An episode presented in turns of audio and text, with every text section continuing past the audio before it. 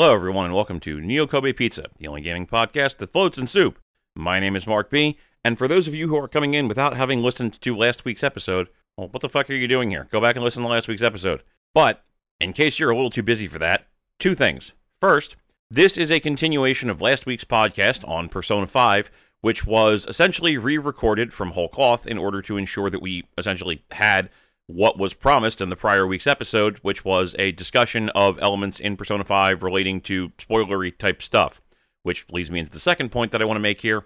This podcast is all sorts of full of spoilers. If you haven't played Persona 5 and you have some desire to do so, do yourself a favor. Do not listen to this particular podcast until you have done this thing. If you have already completed Persona 5 or you don't particularly give a shit about spoilers, on the other hand, enjoy. All right, for those who stuck around, welcome back. So the first thing I, I kind of wanted to talk. Can we just can we just talk about Igor for a minute, just in general? Yeah, that was amazing. Yeah, I was I was absolutely not expecting that to happen the way that it did because they they initially foreshadowed this with Persona 4 Arena games. In the second game, they they changed the Igor voice actor entirely to have the deeper voice that we had expected. If you go back and you play that game, he, he has a different voice. It's basically a completely different voice actor. So when you go into Persona 5 and Igor has this this super deep voice, you're like, "Oh, okay, this is just what we're doing with Igor now." And then at the get to the end of the game and nope, fuck you. uh, to be fair, I don't think anyone took his deeper voice that calmly. There there was a lot of fuck you at the game, and it was nice that the game reciprocated. Yeah, but I, I, I feel like just in general, the reactions on social media, if you go back and you look, everybody at the time that it was discovered who what the voice actor was doing, first off, it was like, oh fuck this, this is bullshit, blah blah blah. And then you get to the end of the game and it's like, oh if you go back and you see what you did in the first place, it's like, wow, Atlus fucking trolled the shit out of all of us, and that's hilarious. I just think it's interesting that like I don't know if they necessarily intended it this way, but that they had kind of set up that this was going to be a thing that they were going to do for years. Like, because again, they had introduced a new Igor back with Persona 4 Arena Ultimax. N- nobody liked him, but they just they instituted that new Igor, and it was it was kind of sort of setting people up to expect that this was going to be the way that new Igor sounds now. And then all of a sudden, you're playing Persona 5 and it's you don't like it, but if you played Ultimax, you were like, oh, this is the direction that we're going in now. Okay. And then it's nope. Oh, and if it wasn't for that, like, dramatic, like, he disappears, the real Igor reappears, and then you're like, no way, it's, it's it, his voice is gonna be this, still gonna be deep, right? It's just, no, oh my god, I've been, I've been had. yeah, it's, it was really an interesting sort of thing timing wise, because I think, I think if players had come into it and there had been no extenuating circumstances, it would have just been, what the fuck? Why is Igor's voice different? What are we doing? And I think people probably would have clued in more to what it was, but there was just that unfortunate timing of the voice actor for Igor passing away and them deciding to do this right that moment. So it, it kind of set it up like, well, why the fuck did the US have to change their voice actor just because the Japanese voice actor passed away? And then it's lol we didn't. Fuck you. And it, it's it's it's a masterful troll i think. It's it's the only surprise i think that the game has to offer that nobody would have seen coming. Oh yeah. I mean on your on your stream we still because we're not there in the story yet not even close but mm-hmm we're still getting people just occasionally just randomly saying, "I know I really don't appreciate Igor's new voice. I know we've said this a bunch. like I think it was like last week or something. Someone said that. I just was like, "Oh." Yeah, people people keep saying that like nobody likes the Igor voice actor, and for me, it's just like because you just you can't wait until that happens, even though it's not going to be for like four months. But it's oh, it's just hilarious, like watching everybody occasionally pipe in with, "I don't like this guy. Fuck this guy. I don't like this guy." And then you you just know where it's going, and you're like just just waiting for that moment where it's like fuck you. I know you like I I do the giddy little laugh thing too, and I just like oh. I, I, I want them to know, but I want them to find out like the same way I did. Yeah, like I feel like that's one of the better things about this is I mean there's always going to be assholes who want to troll and spoil shit, but I haven't really seen a lot of people and I mean people who've beaten the game, who are talking about the Igor reveal on social media in any capacity. And I'm sure that there are some people, but it feels like by and large, a lot of folks are like, no, I want you to fucking find out the same way I did. And I kind of love that. Yeah. I mean, I, I'm hoping that's the reason, and, and not, not that there aren't enough people to that have gotten that far in the game. I know a few people who are actually playing the game and haven't made a lot of progress in it. Like, I know Steven's not going to be able to listen to this until like 2018.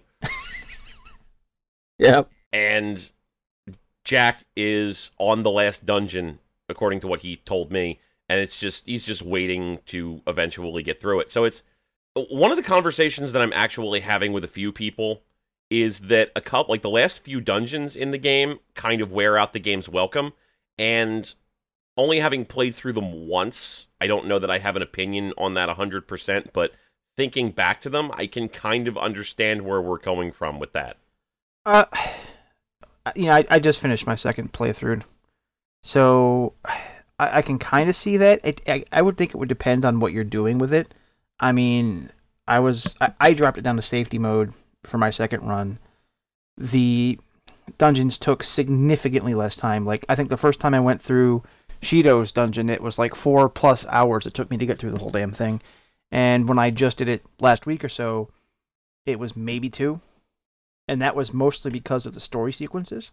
Yeah. Like it also helped that I was like level 99, so anything that I ambushed immediately, you know, just died. Yeah. No, definitely. And I feel like again, I've only been through the dungeons once, but I haven't gone through the Shido dungeon jacked out, massively roided up, and ready to fucking pound the shit out of everything. But I do definitely feel like the Shido dungeon is not my favorite. I like the lore of it. Oh yeah, absolutely. Aesthetically, it's great. The the way that it is designed conceptually is really interesting. Mechanically, I'm not so thrilled about it. Yeah, uh, running around as the mice is cool in theory, but it just turns those puzzles into just obnoxious grinds. While you're like, okay, is it time to now to hit the switch? No. Okay, so I still run around as a mouse. Okay, now I was supposed to go back and turn turn the switch, and then I have to run back all the way to the other side of the dungeon to open a door to run back and turn the switch again, so I can turn back into a mouse. It's a whole thing. I mean, I, managed to get through it really quickly the second time because I, I knew the game's tricks, but it was still just a slog. Yeah, the mouse part in particular is absolutely a really bad decision, I think. I mean, it only had two Yusuke puns. It needed at least a few more. Mm, I think that would have helped tremendously. I think it would have helped tremendously if they just hadn't turned us into mice, but whatever. But I, okay, but I think that preposterous pun was at least worth it for the first time. Just, just because he kept on egging Futaba on, on with it. I thought that was fantastic. Yeah, I really enjoy their character interplay as a whole. Just the interactions that they have and just basically how shitty they are to one another is is just I love both of you. Like not sexually or anything, but you're both great and you can hang around with me anytime. Absolutely. Yeah. Beyond beyond that dungeon or specifically the mouse stuff, I did not like some of the backtracking that you had to do in that dungeon, like how you had to go all the way to the engine room and then go somewhere else and then come back to the engine room. It did let you warp. At some points. At some points. No, no. When, when you when you went, when you had to go back to the engine room, I mean, apart from I think when you immediately defeat the fourth guy Mhm. to get the letter of introduction, the IT guy, you have to run back, and it's not that far, but it is kind of annoying. Yeah, and I feel like it's the problem is just that they set up so many great scenarios where you don't have to do that ever in the game that when it Yeah. does happen it's egregious just because it exists. There are a few points in that, like I know in the first dungeon it does that a bunch. Like when you have to go and find the villain that is holding the key. There's also Okumura's dungeon where you're running around forever trying to you fight different level employees in order to get higher level badges, and it does it like three times before you're allowed to go on, and you're just Oh, running through the same areas. Fuck that. You forgot about that, huh? No, I didn't forget about it. I was just I was just waiting until we got there. But yeah, I I said back when we played Tokyo Mirage sessions on the live streams, I was not a big fan of the way that the dungeon design went in Tokyo Mirage sessions. So for me, the idea that they were going to static designs for Persona 5 didn't inspire a lot of faith. And to be fair, The earlier dungeons in Persona 5 are mostly fine, but the I want to say last 3 dungeons in particular are just really fucking frustrating in a lot of ways. The last dungeon is not as bad as it could be, it's just long. But the other two have mechanics that I just I do not ever want to deal with again. The last dungeon is in uh the Mementos. Mementos one. Okay, Yes. yeah, I actually really like that one, even the second time through. I like the aesthetics of it, and the puzzles that they have are actually fine. The one thing I hated about that dungeon was that it was just so fucking long. It's it, it it's a fucking a time slog, and I was not a huge fan of that. But in retrospect, playing through it again, like I haven't gotten there, but I can see how playing through it again with everybody jacked out at 99, I'm not gonna care. You know. Yeah, re- reperforming is a fantastic idea. If you're tired of those things. Yeah, I feel like in comparison, however, the two dungeons prior to that, the Okumura dungeon and the final dungeon that they do. No, I'm sorry, the last three dungeons, because I'm absolutely certain I haven't gotten there yet. I'm absolutely certain the Okumura dungeon is going to piss me off on stream because I hate the timing puzzles with the conveyor belts and the smashing devices and shit and I'm not going to be thrilled about having to do that again. And I'm not going to be thrilled about the question and answer period with the fucking monsters. Yeah, okay, the the the, the question and answer period, yeah, that's obnoxious. The conveyor belt thing, I found that ridiculously easy the second time through. Not just because I, I wasn't over leveled yet at that point, but mostly because I knew you only had to hit him once. As long as you weren't trying to hit every treasure chest and stuff. Yeah, And there's no reason to do that in your second playthrough because you have way better gear than you're going to get. True. So doing it only once saved a ridiculous amount of time. And I I also knew from experience that you kind of need to clear out all the enemies first because one of them will hit you and you will have to go back and hit the damn button again. Because the timer goes. That that drove, drove me nuts. Yeah, I feel like there's going to be like it's going to be a little bit better just because we know what to expect, or I know what to expect going through Yeah. it. Like, cause, because Futaba's dungeon the first time I went through it was just it just felt like a long slog, and the second time around, just recently, I did not enjoy the fact that for whatever reason I missed one of the switches, basically, or not one of the switches, one of the um gems or whatever you want to call it Oh yeah. and I don't like that for whatever reason it took me 10 fucking minutes to remember where it was when the first time through I had no problems finding this on my own. So I feel like there are certain mechanics where you kind of need to be really inquisitive like that that initial inquisitive nature is needed because if you're at the point where you're just like whatever I'm not going to run around with detective vision on all the fucking time you're going to miss shit and it's going to take you 20 minutes of going what the fuck before you actually get back and find the thing that you're looking for Yeah, I, that's always been a problem with dungeons in pretty much any genre, though. So, I mean, it's, uh, it's obviously a bummer that we haven't evolved past that yet, but I've come to expect that from any Japanese game, in particular Japanese RPG. Yeah, that's that's definitely fair. I, I will I will definitely agree with that. The other thing that really kind of interests me, pound for pound, is outside of the like the the Smash platforms and whatnot no Okumura's dungeon, I definitely feel like the casino dungeon is going to be long and drawn out for a second playthrough because of the way that they do everything. Re run to the opposite end of the fucking earth just to get some extra fucking tokens like they don't make you do the gambling mini games fortunately but i i definitely feel like there's going to be like it's, it just is going to feel like it's a long slog and the one thing that i've kind of noticed that i didn't really get to until the very end of the game last time that i have now is the ryuji persona mask special ability where if you max out his social link and you run up on monsters and like sneak up on them and get them, you just rip their masks off if they're at a lower level than you and you don't even have to fight them. Yeah, that is both incredibly annoying and incredibly useful mm-hmm. depending on what you're trying to do. If you're trying to just zip through a dungeon, that is ridiculously helpful. If you are trying to complete your compendium or lower the well, actually no, that still works. You still lower the security level, but Right, if, you're, trying, to actually level fight up- things, it yeah, sucks. if you're trying to fight for any reason, it's bullshit. I wish that there was a way to turn that off, and I wish that Atlus had realized how annoying that would fucking be, because you'll want to grind out on enemies that are a lower level.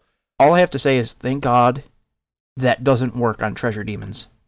I would have thrown a controller through the window because that was all I needed to finish my compendium, and they were like level 50 or something like that. No, actually, you know what? Since you automatically get the mask, I I feel like if that had worked on Treasure Demons, that would have been good. Because Oh, yeah, okay, there are yeah. a couple, there are a couple I still have not completed yet. But you only get you, you'd have to make sure that you uh, had an empty, empty slot, and if you fucked up there, some of them take forever to appear. yeah, but if you don't have an empty slot before you jump into that battle, you can't make one in the middle of that battle.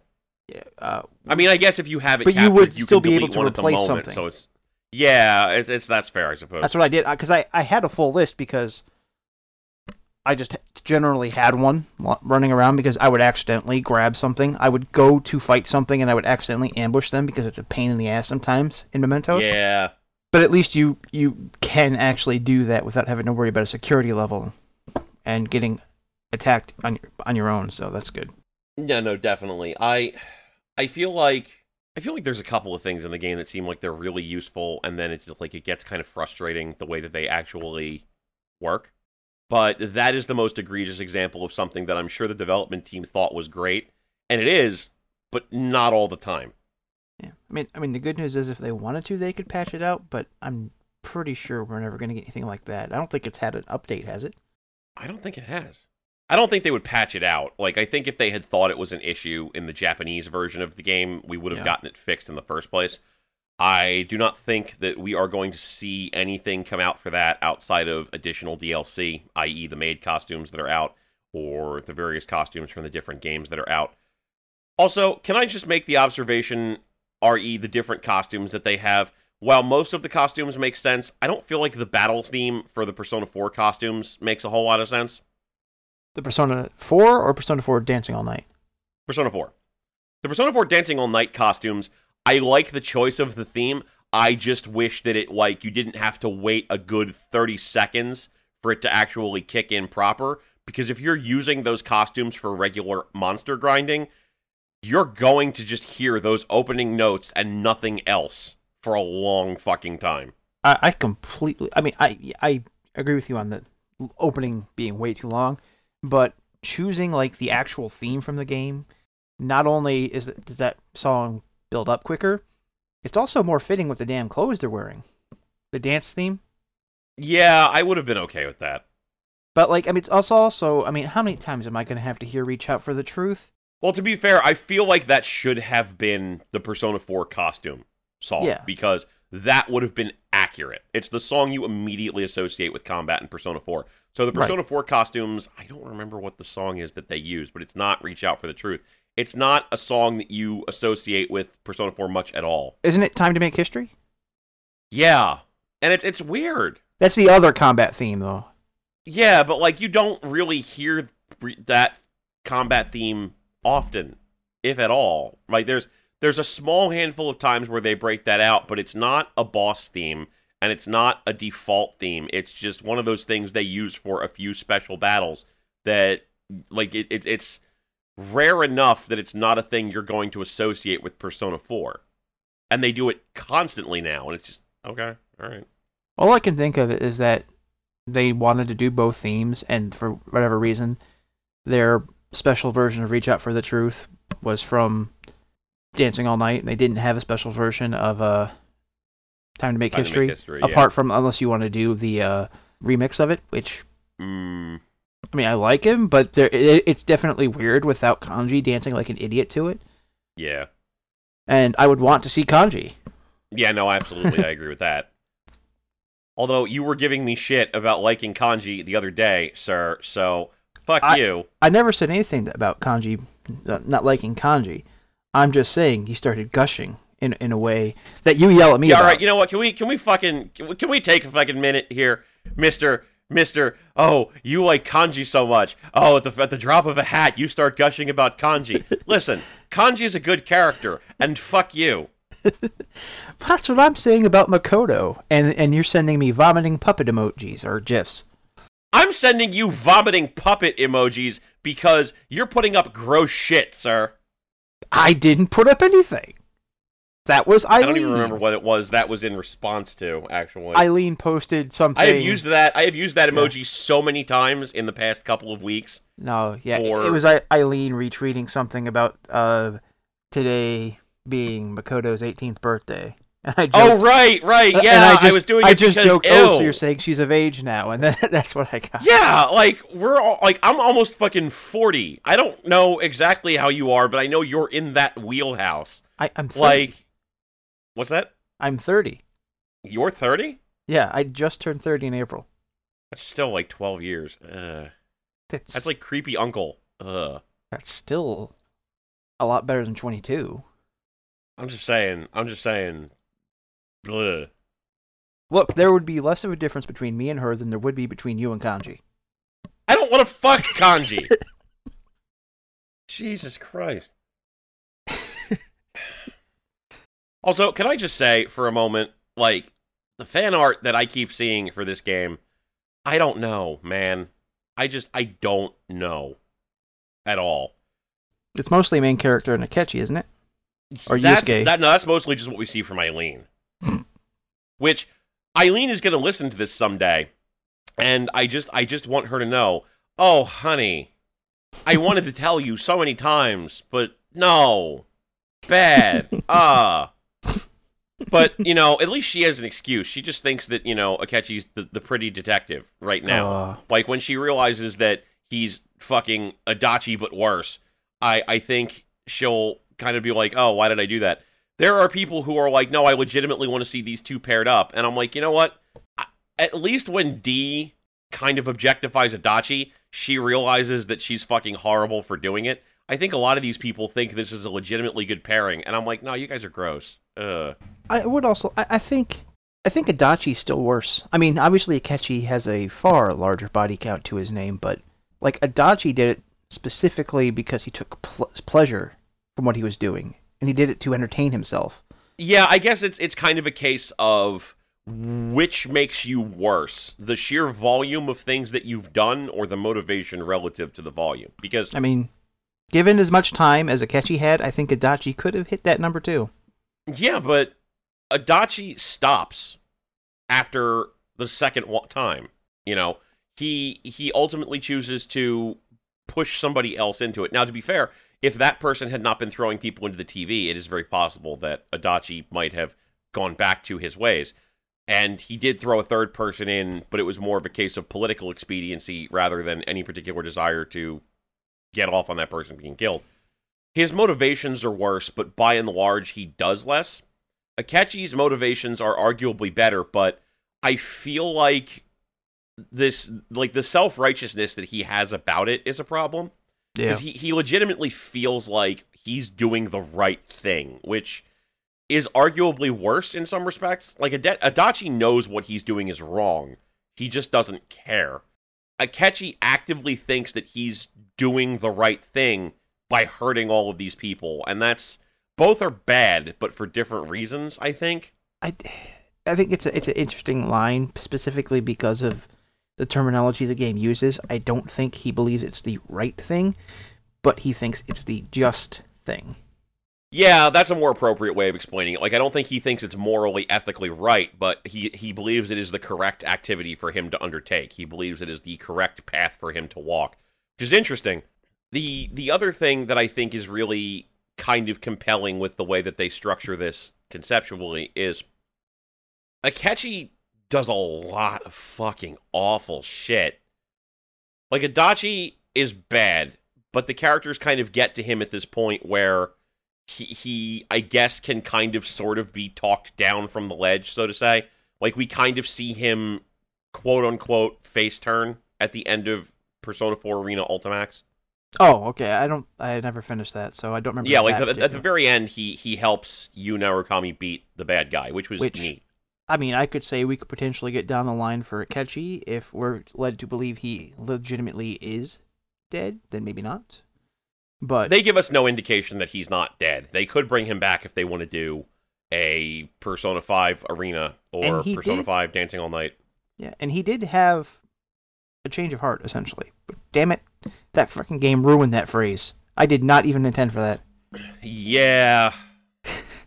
I But okay, But yeah, like the, the the thing is, is like even with the change of heart, it's I feel like for Akechi, it's going to be a lot worse because he murdered a lot of fucking people, and like it, it's implied that he murdered at least during the time period that the game is going on, he murders four different people, and to be clear, at least two of them are awful pieces of shit, but the fact that he definitively murders, you know, at least four people that we see and it's implied that he's murdered like 10 20 30 other people besides that like even if he had a change of heart I, I legitimately feel like emotionally he's the sort of person who as a survivor would be in therapy for the rest of his life trying to cope with everything that he had done and everything that had happened assuming that he wanted to atone that's if you look at things logically. But we know from Japan that they don't do that. So he would immediately somehow end up free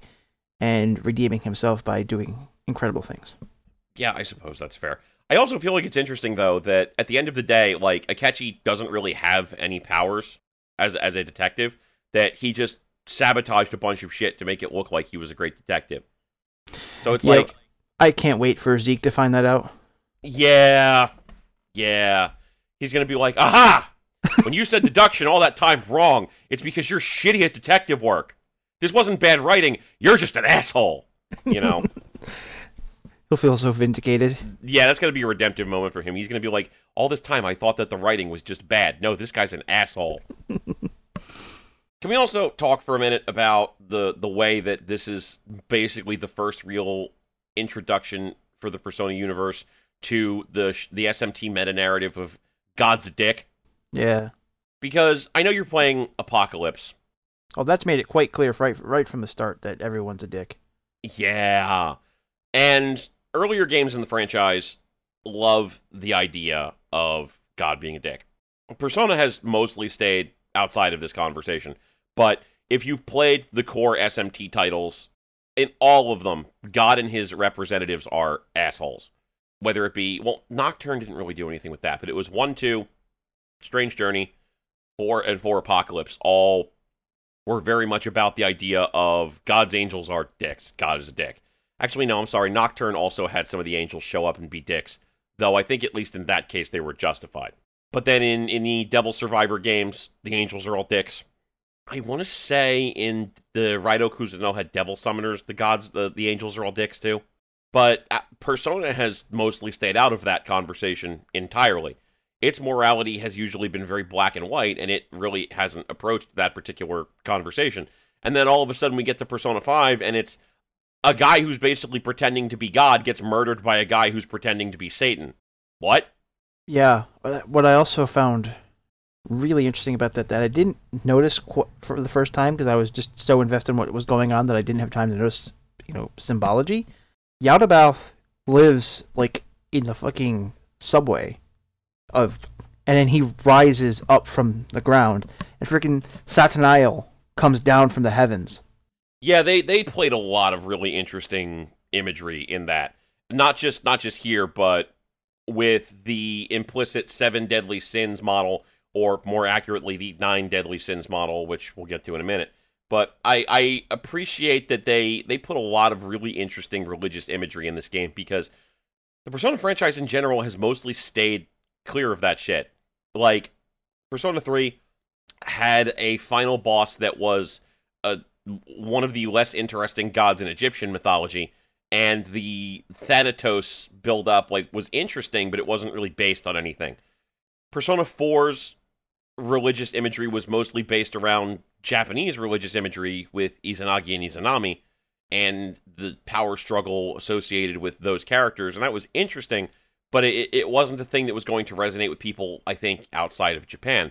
So the the big Christian imagery or Christ adjacent imagery that is used in, in Persona 5 is, I think, something that is going to more readily resonate with Western gamers. Yeah, I mean, They they went pretty close there. I mean, they went Holy Grail, but they refused Yeah. to go quite all the way after that. But it was fairly obvious. Well, I mean, Persona is the biggest of their franchises. Like, if once you get far enough into Apocalypse, you'll see that they're they're still absolutely willing to say no, fuck God, and or as I call him, fuck record scratch noise. Because if you play enough in that game, when they start talking about God, like they just like it sounds like a fucking like a distortion noise. So I just call I just call God record scratch noise now. I, I saw something where it was like um, the guy who does all the censored videos did a video on how that actually wasn't censorship, and that was that was pretty hysterical. It, well, it's it's interesting because they do that in Japan too. It's Yeah. it's meant to be that way on purpose. It's not censorship. They're doing it for a reason. And if you play all the way through Apocalypse, like they never come out and say why they're doing it, but you you understand why they're doing it. Yeah, that's basically what he said, which was hysterical considering that guy typically hates on anything, any tiny change whatsoever. Yeah, and it's it's there's a purpose for it. There's a reason for it. There's a religious reason for it that makes it really interesting when they do it. It's not just done because they don't want to say Yahweh. Yeah. Because in 2017, most people do not give a shit about the true name of the Lord, Yahweh, because that's that that's kind of that's mostly kind of a thing that's only going to matter to specific subsets of Christianity and Judaism. By and large, a lot of people are not specifically interested in the idea of pronouncing the true name of the Lord, YHVH, as a thing. Like a lot of people who are religious probably don't even think about that and might not even necessarily tie that in. Unless they've seen Indiana Jones. It's not a respect thing, it's not a censorship thing. They're doing it because they're trying to they're trying to tell you something. They're trying to make something apparent to you if you pay attention. I, I did want to. You mentioned in Persona 3 Thanatos? That's the final persona that the main character summons. That's a Greek one. Yep. Don't know what the association is between Thanatos and Nyx or why they do that. Death. He's uh, the god of death. Okay, so that ex- well that explains it from a, a imagery perspective because Persona 3's major arc phrases are death and trust. I think, like that's the the major arc concepts. Most people think of Hades, but Hades is actually just, I think, the god of the underworld, not the god of death, as weird as that is. Yeah, Nyx, I think, was supposed to be some sort of Egyptian god of death or god of the night as well, but it was just such a it's just such a fucking third tier god that you're like, really? This is not very impressive. I am not impressed about this at all. Hold on. Thanatos is a son of Nyx. Wikipedia is very helpful. That came up without me even looking it up. I was just already on the page. See, I didn't even I didn't even see that because Nyx was generally associated as being an Egyptian god. That's very strange. Uh, Nyx is the Greek goddess of the night. Right, okay, the Greek goddess of the night. All right. So, even if that's still like a, a mother son sort of relationship, like the goddess of the night is going to come and kill us all. Fuck you. I've seen weirder. I mean, uh, there was a God of War game where you had to st- save the world from the God of Dreams. It's not a question of it being weirder necessarily. It's just the first two personas are very much against entities that are presented as being powerful to where if you do any kind of cursory research, you'll nod and go, yes, okay, that makes sense, and I understand that. I don't remember exactly who the first boss was. I think it was just something related to the guy who ends up summoning the distortion universe from the first Persona game. But in Persona Innocent Sin and Eternal Punishment, Persona 2 Eternal Innocent Sin and Eternal Punishment, excuse me. The the the final boss is fucking Yarl Tholotep from fucking Cthulhu mythology, from you know, like one of the great old ones. and he ain't nobody to fuck with in terms of what he is capable of and what he is associated with in Lovecraftian mythology. So that works. Persona 4 is Izanagi and Izanami, literal god and goddess of creation. And while that particular creation myth is kind of weird, at the very least, I can nod and go, okay, this is a legit god and goddess of creation. I understand why that's some shit. And Persona 5, you kind of have to do some research to get a full understanding of the Satanael, uh, Yaldabaoth religious iconography as such, but they are represented as being appropriately powerful even within the particular religious doctrine they exist in. That's not supposed to be Satan and God. Not exactly. It's complicated. It kind Oh. of is. But Yaldabaoth is technically supposed to be kind of a fake version of God. And Satanael is is uh, Satan adjacent, but isn't exactly Satan. Which is funny because you can actually summon Satan. Yes. But it's it's um I don't know if you played El Shaddai Ascension of the Metatron. I did not. Okay. This was a game that came out on I want to say PlayStation 3. Yes. I've heard of it. Okay. And it was very much a game that people did not necessarily talk a whole lot about, but was based off of biblically adjacent texts. They were written around the time of the Bible. They were about topics that would have appeared in the Bible, but they were considered to be, at the time, heretical doctrine, so they were never actually included in the Bible. Yaldabaoth and Satanael kind of occupy similar space in that regard, in that they exist in texts from around that time period that are biblically adjacent, but are not actually Bible concepts. But no, Yaldabaoth and Satanael are not actually meant to directly be God and the devil. They're God and the devil light, essentially. Okay. So if if you are the sort of person who, you know, who who, who shrinks away from the idea of actually kicking God's shit in, good news, Persona 5 is not making you kick God's shit in. You you still have to go to Persona 4 Apocalypse to do that. Or I'm sorry, SMT4 Apocalypse to do that. Oh, spoiler. It's not that much of a spoiler. They're they're kind of positioning it that like you're going to fight God and Satan eventually. You could also just play Final Fantasy Tactics and see if you actually catch on. Which I mean, it's, pretty blatant. I mean, you're literally fighting Jesus after you've taken down all twelve disciples. Yeah. Japanese have a really complicated relationship with Christianity, just in general. Hey, but it was awesome. I mean, especially since the the final disciple is a lion, which Oh, Lion Witch in the Wardrobe. Okay. yes, uh, I was just gonna say some C.S. Lewis stuff there. I don't know if Japan actually reads that, but if that's where they got that from, and it wasn't just a coincidence because that was the Leo sign from the zodiac, that would be amazing.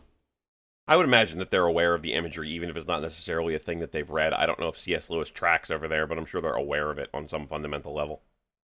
Now, I do also want to actually address the like the seven deadly sins stuff, Mhm. just because it's it's something that they don't necessarily do a lot to draw attention to.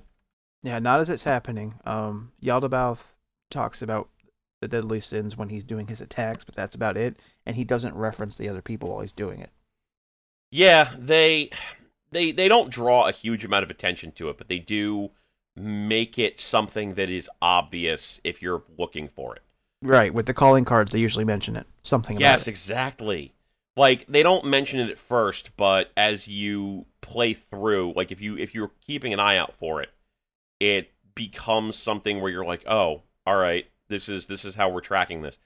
It's interesting because they're not using the seven deadly sins, but the the more I don't want to say traditional, but the the more historical nine deadly sins, which is really interesting because it, it's another case of them kind of going kind of going to the old world as it were to get the shit that they want to reference in the game Yeah, it is, it's definitely interesting how they did that.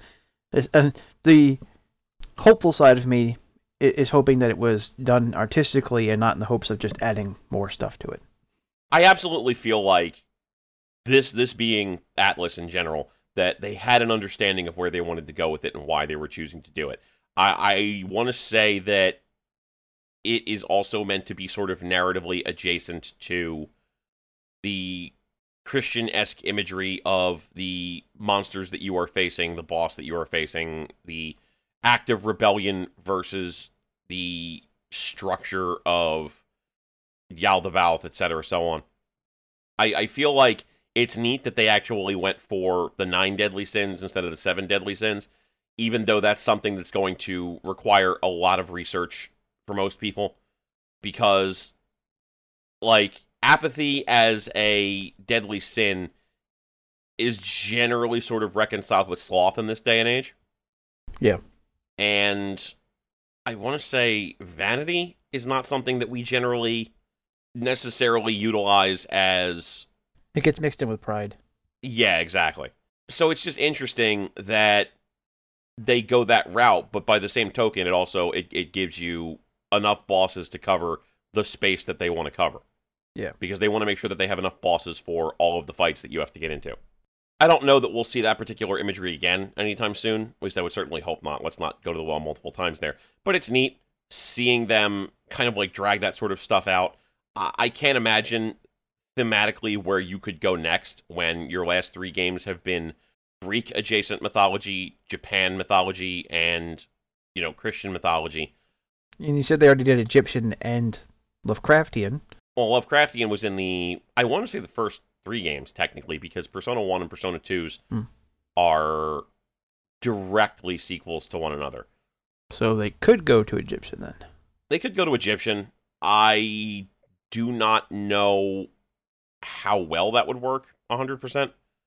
I would say though, if that's a little sketchy, I mean, I could see them also going with Hindu. I mean, there are a ton of personas and or demons from there. Mm. I, I feel like Egyptian might actually work, but the thing is, is that they've used it for thematic stuff in the past. Yeah, like So I'm not 100% sure how well you could tie it in as a a framing theme for the whole game. It would definitely work. yeah, we did just have an Egyptian level. Yeah, it's it's that's the one thing I think that would make it easier for them to do is that aside from, you know, the fact that they have tied this stuff in before so it wouldn't seem completely out of place, it's easier to do this sort of stuff with dead religions. Like if they had gone straight up God the Devil in Persona 5, I think once people got far enough into it, we probably would have seen some people backlashing on it. Yeah, So the fact that they're going God the Devil adjacent is probably smarter because like these are characters that most people, unless you're you know actively a biblical scholar, are not going to know anything about without a couple of good Wikipedia searches. so probably something like Egyptian or perhaps Norse. Probably Hindu would be a bad idea then. Yeah, If it's still it- it- for for Persona in particular, I would stick to dead religions. Honestly, living religions tend to have the unfortunate side effect where living people practice these living religions and will livingly kick your ass if you you know shit on their religion. So, like the SMT franchise is not afraid to say God's a dick because you know like way less people play those than play the Persona games. I suppose. I, I think I think if like we got to a point where there was an actual SMT title that did like two million copies, Atlus would get fucking spit roasted. I, th- I think Atlus Japan would laugh their asses off while Atlus North America just wept. Yeah, because they would be the ones like Atlus Japan would not give a shit. Japanese No. players do not care. But yeah, Atlus America would have to deal with that shit show, and I am absolutely not certain that they are prepared to have that conversation ever. I, I kind of feel like we're at the point now where eventually Sega of America would have to step in and tell them, look, no, we, we, we really can't do this anymore. Somebody's somebody's gonna like blow something up. But it's it's still it's interesting that we've gotten this close and nobody's said anything about it yet, so who knows? Yeah, I mean there there was no backlash over FFT as far as I know. Yeah. Although again, like that's it's thematic. It's not it's implicit, not explicit. I don't know, man. Like that is some pretty. I mean, you have to be wanting it to not be that to not be Christian in order for it to not be Christian. I mean, Also, Final Fantasy Tactics was not super popular as such. what? Final Fantasy Tactics was not super popular as such. I I'm pretty sure it would have done better than Persona. I don't know. I, I, I could at some point. absolutely I absolutely think the original Final Fantasy Tactics did not do better than Persona. I don't know. It was a pretty. It's been like ported a bunch. It has been ported several times. But the thing is is that that game took forever to go greatest hits and before it went greatest hits, it was a game that was over a $100 on eBay. Even after it went greatest hits, the greatest hits version I think now is still pretty expensive to get. If a game is not super heavily in circulation, it will tend to go up in price. Now, to be fair, Final Fantasy VII for a hot minute was expensive on the original PlayStation, despite the fact that it too went greatest hits. So it's possible that there just may not be many in circulation, but a lot of people still have copies. But I do feel like Final Fantasy Tactics in particular was a game that got a reprint more so because They didn't sell a lot of them, but there became demand after the fact and they wanted to fill it. Okay. That game moved some copies. It's it's beloved. I don't think it was a heavy seller at the time. I guess it. I guess it depends on what we're talking about. Uh, heavy seller. I, I, it did better in Japan than it did in the U.S. Oh, definitely. I'm, I'm looking at just the Wikipedia page, so who knows how accurate that is. But it would have done over. It looks probably probably over half a million, which was not too shabby in PS1 days. Yeah, that's fair. I feel like I I feel like is in in general we're probably in a position now where these sorts of games are starting to draw more and more attention. I don't think it's again, I don't think it's going to be a big thing, but I will be very interested Yeah. to see how all of this works out. I, I think if it were to be, I guess realistically speaking, if it were to be a problem, it would be a bigger problem now simply because of the way our connectivity works. I mean, anything is a giant issue in a matter of seconds because of Twitter and Facebook. So all it would take is a, the, the right two or three people making a fuss about it, and it would be everywhere. Whereas that would be a lot harder to do even 20 years ago when Tactics came out. Yeah, that's true. The only other thing I think I really want to get to here is I'm not super mad at the way the whole Morgana thing ended up shaking out, but I really just hope we never do this shit ever again, or at least not for a while. Right. When they did the whole thing that is not human has to fucking deal with humanity type concept in Persona 3 with Aegis and then later Metis and Labrys, I was like, you know what? Fine. I don't like this particular character, but I, I appreciate that this is a, a narrative that we want to tell. When they did it in Persona 4, I was like, all right, this is a thing that's happening. Fine. I mean, at least Let's not do this again. got a human body. Yeah. I I did like the fact that they didn't they didn't go to oh Morgana ends up being human at the end. Though I do really feel like it's going to be fucked up like having human sentience in a cat body that's only going to live like, you know, 10 or 12 years. especially since like only what six people can hear him speak. Yeah. Yeah. Also, actually let's let's come back to the Morgana thing for a second. Here's the thing that I kind of wonder about the ending of that game in general. Why does the protagonist leave? They, they even like I, I, cause I, I I just saw it again. They even kept telling him he didn't have to leave. Yeah. In Persona 3, the protagonist is decidedly presented as being more or less a person with no family who comes to this place and finally gets the opportunity to settle down and have friends. Then they kill him, but at the very least, like, that establishes that he could stay, but he just, you know, fucking dies at the end. Whatever. In Persona 4, they decidedly establish it that the main character is just going away for a year because his parents have to go on a business trip. I don't mm-hmm. know what kind of work your parents do that you have to fucking go live with a relative for a literal calendar year, but in the anime they actively establish that people are sad that he is leaving. Like they give you a little scene of him going and like everybody being like, "Oh, that sucks." And they establish that like he he has something to go back to. He keeps coming back to the world of Persona 4, but at the very least it's established that he does have a family to go back to that there there's no real establishment of independence or whatever. In Persona 5, they make it fairly apparent that the protagonist is kind of on his fucking own and even if his parents are doing whatever here that like he could probably just go on his own at this point and that'd be the end of it. Like I imagine his parents probably love him because they paid somebody else to take him for a year to help him finish out that one term of school. Yeah, and it's not like Sojiro wouldn't have like instantly agreed to let him just work there to pay his way. I mean, he basically already was doing that anyway. Yeah, and further to the point, it's not like like we we're not told how much money his parents paid for him to stay there. But I have to imagine if he just said like, you know what, mom and dad, uh, I've actually set up really well here.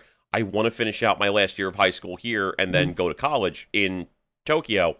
I'm pretty sure that they would have probably said, "All right, fuck it, Yeah. whatever." Especially in Japan. Yeah like this is this is a thing that is very different for american cultures but in in japanese cultures it's that's more readily a thing that happens. Like their entire country is much more condensed down from where we are. So it's here you'll have a lot of people who if they have to move to the big city to work, in many cases often have to move multiple states away. In Japan, it's chances are good that you're still within a train ride home. Yeah. And it, it's very, very common for them to have people who are in high school or just in their mid teens to late teens just have a tiny little apartment for themselves that they go to use between going to school and back and forth. Yeah. And it's I, I just I feel like this protagonist above and beyond any others had no reason to return and they they spend several instances in the game establishing like you don't have to go. Yeah. Like they they never they never give us a justification for why the protagonist chooses to leave beyond I have parents to go back to. This also leads to just something that bothered me about this as well as 4 and even 3 to some degree in that when the game starts I understand why mechanically you don't have any real connection to where your character came from, and even story wise why you wouldn't. But it, it still just feels really strange that you don't like have a friend or somebody who would still talk to you. I suppose in this we we could just assume that everybody treated him like a pariah. Every single person that he was ever talked to abandoned him on the spot, except for his parents who just shoot him away. I I don't know. It's really weird. Yeah, I do. I do really wish that they had. I do really wish that they had established more of a reason for us as the players to appreciate why the protagonists would want to return. In Persona 3, they established quite clearly that the protagonist has nothing to go back to. So even if they had survived, they would have just stayed with SEES. So in that regard, that's fine. In Persona 4 and Persona 5, though, like you're never given any kind of a glimpse into the life prior, and you're. I think the big problem is that this is a game that is decidedly for players who are 18 years of age or older, and a lot of people who are going to be playing it are going to be in their 20s or so. So you're kind of asking people who have probably been independent or have wanted to be independent for years to mentally rectify with the idea of playing as a 17 year old who is going to be off on their own for the first time ever, pretty much, spending a year abroad, like maybe they would actually like if you had been put in that position, even if you made a lot of great friends while you were abroad for a year, you might want to go back home. Yeah. And the problem is is that they don't give us as the player any real way to reconcile that within the narrative because like that's not what they're here for. They're not here yeah. to give us the spin of here's the reason why the protagonist wants to go home. They're just here to give us the wish fulfillment fantasy of superpowered protagonist surrounded by lots of nubile young women who wants to have sex with them, fighting fucking evil and saving the universe. And then riding off into the sunset. Yeah. I, I think I think a big thing that would just help is if they just abandon the idea of the character essentially being a blank slate. Obviously, I don't want them to get rid of the decision making that you do, as low key as it is. But giving your character, I think, just a bit more definition. Like, I, I think even having a canon name would be fine. I think it's this this idea of you're quote unquote creating your character that they want to avoid putting in any information at all that would interfere with that apart from, oh, this is your uncle that you've never spoken to before, or I mean, that was about it for four. In this, you don't have anything at all, not a damn thing. There, there is nothing to immediately connect on to apart from his. I've been screwed over by the system. Yeah, I don't even think they necessarily need to like have a canon name per se so much as I do I do feel like they need to establish a canon backstory for the character so you at least have a vague understanding of why this person who has been displaced would want to return to Yeah. Because this is the third time now that we've had Stranger in Strange Land comes in and meets all of these new people and like spends a year of their life in a place and everything changes and blah blah blah. I, I feel like giving us at least a vague understanding of what this person's life is like would be of benefit. even if I'm supposed to, you know, appropriately associate a life not unlike my own, listen, like when I was 17, my life was dick. I would not fucking return at that. I would have been like, nah, mom, I'm gonna fucking stay here. Deuces, and I would have just, you know, fucking lived out the rest of my life at that point. Because, like, given the choice, I think most people, given the choice between hanging out with the Persona 5 cast of characters versus their own life at 17, would hang out with the Persona 5 cast of characters. I don't feel like that's a difficult fucking thing to understand. Most people would not go back home. Not not even just the Persona 5 characters, but the idea is that your character forms intense, close bonds with a large group of people. And it's just like, well, my mom gets lonely. Yeah, like listen, you know, I love my fucking family a lot, but given the choice, like they don't even establish my mom gets lonely, you know? Yeah, like there is nothing. no established reason for the protagonist to want to go back. And the only thing that you are left to do here is to assume that whatever interpersonal relationships that character has are strong enough such that they would want to return to their previous life. But we are never given any actual direct indication of what those relationships might be. And I'm not saying they need to spend 20 hours on the person's life beforehand or whatever, but I wish that they would at least have a character from that person's past text you once in a while. You Or know, something. just so you have a tie that indicates why you might want to return. I I mean, they could even just throw something in there like the the Japanese or the rather the Tokyo police were basically putting pressure on him to just get out of town as part of his release. Yeah, I mean, that that that would have fit with the game's theme even.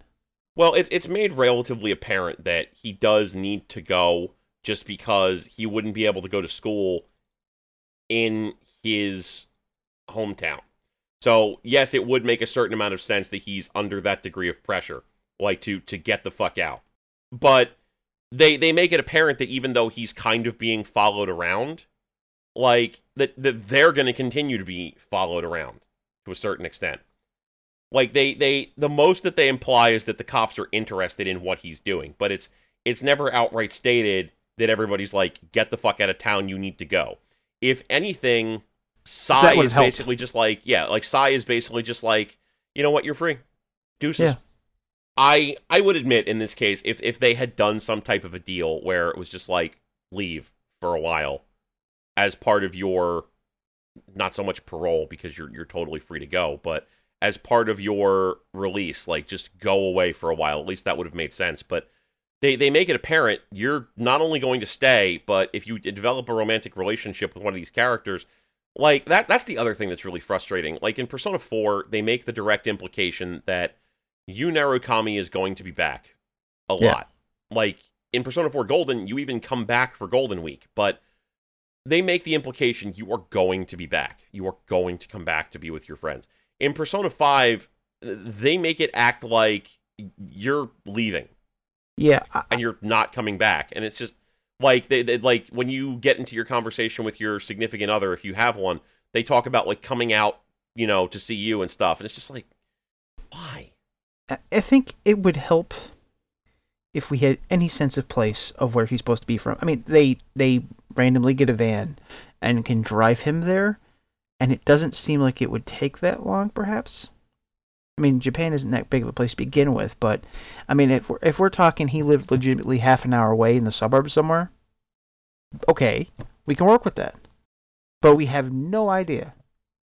Yeah, and I kind of feel like it comes back to that mentality of you're mostly supposed to care about things that are happening in the moment. You're not necessarily supposed to give a shit about the long term. Like it's okay, this story is over, it's done with, but it's no, Atlus, you guys are going to make sequels to this fucking game. We know you knew that you were going to do that. E- even beyond that, even beyond that, it is impossible to play a game that, at minimum, I've seen someone take 60 hours to beat, and think of that as well just a short-term thing.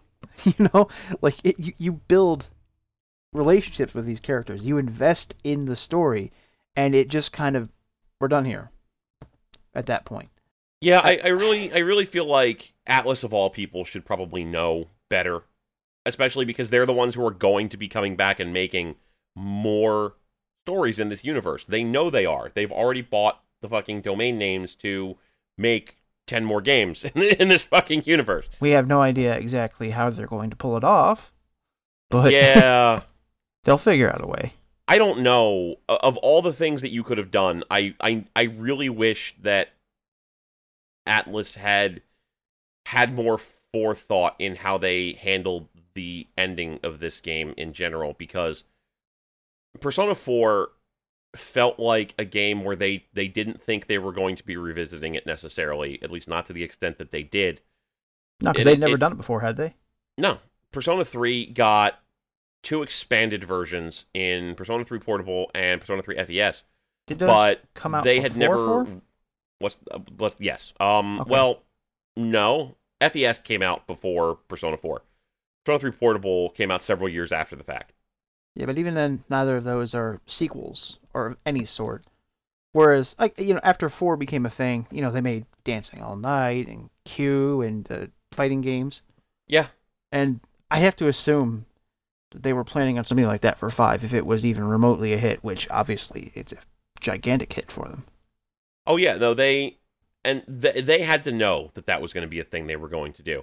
That like th- this isn't just a thing where they created Persona 5 and then it came out and then they were like shit and went out and bought eight fucking domains or 10 fucking domains.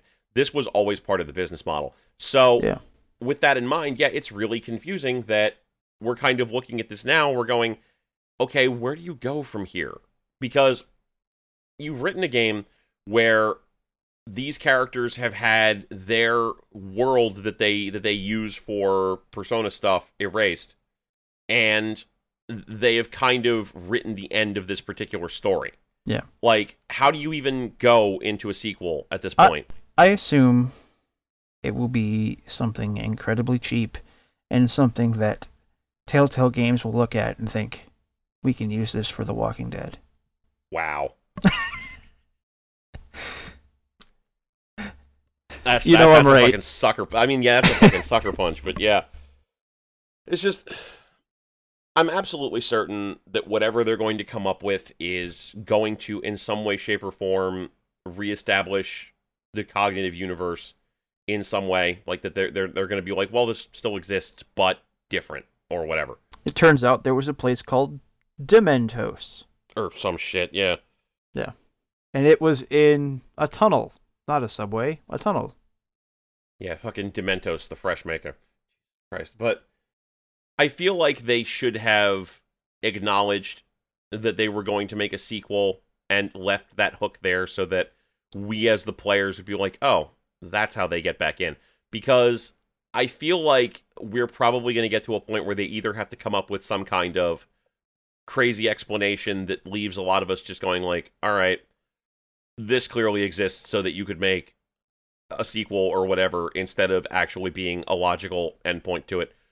Or they're going to have to introduce something in Persona 5 Crimson, which is, I don't know what they're going to call it, but that is definitely going to be a thing that happens Oh yeah, that allows for that. And it, it's that's the other thing is we're going to do a game like a Persona 5 Crimson.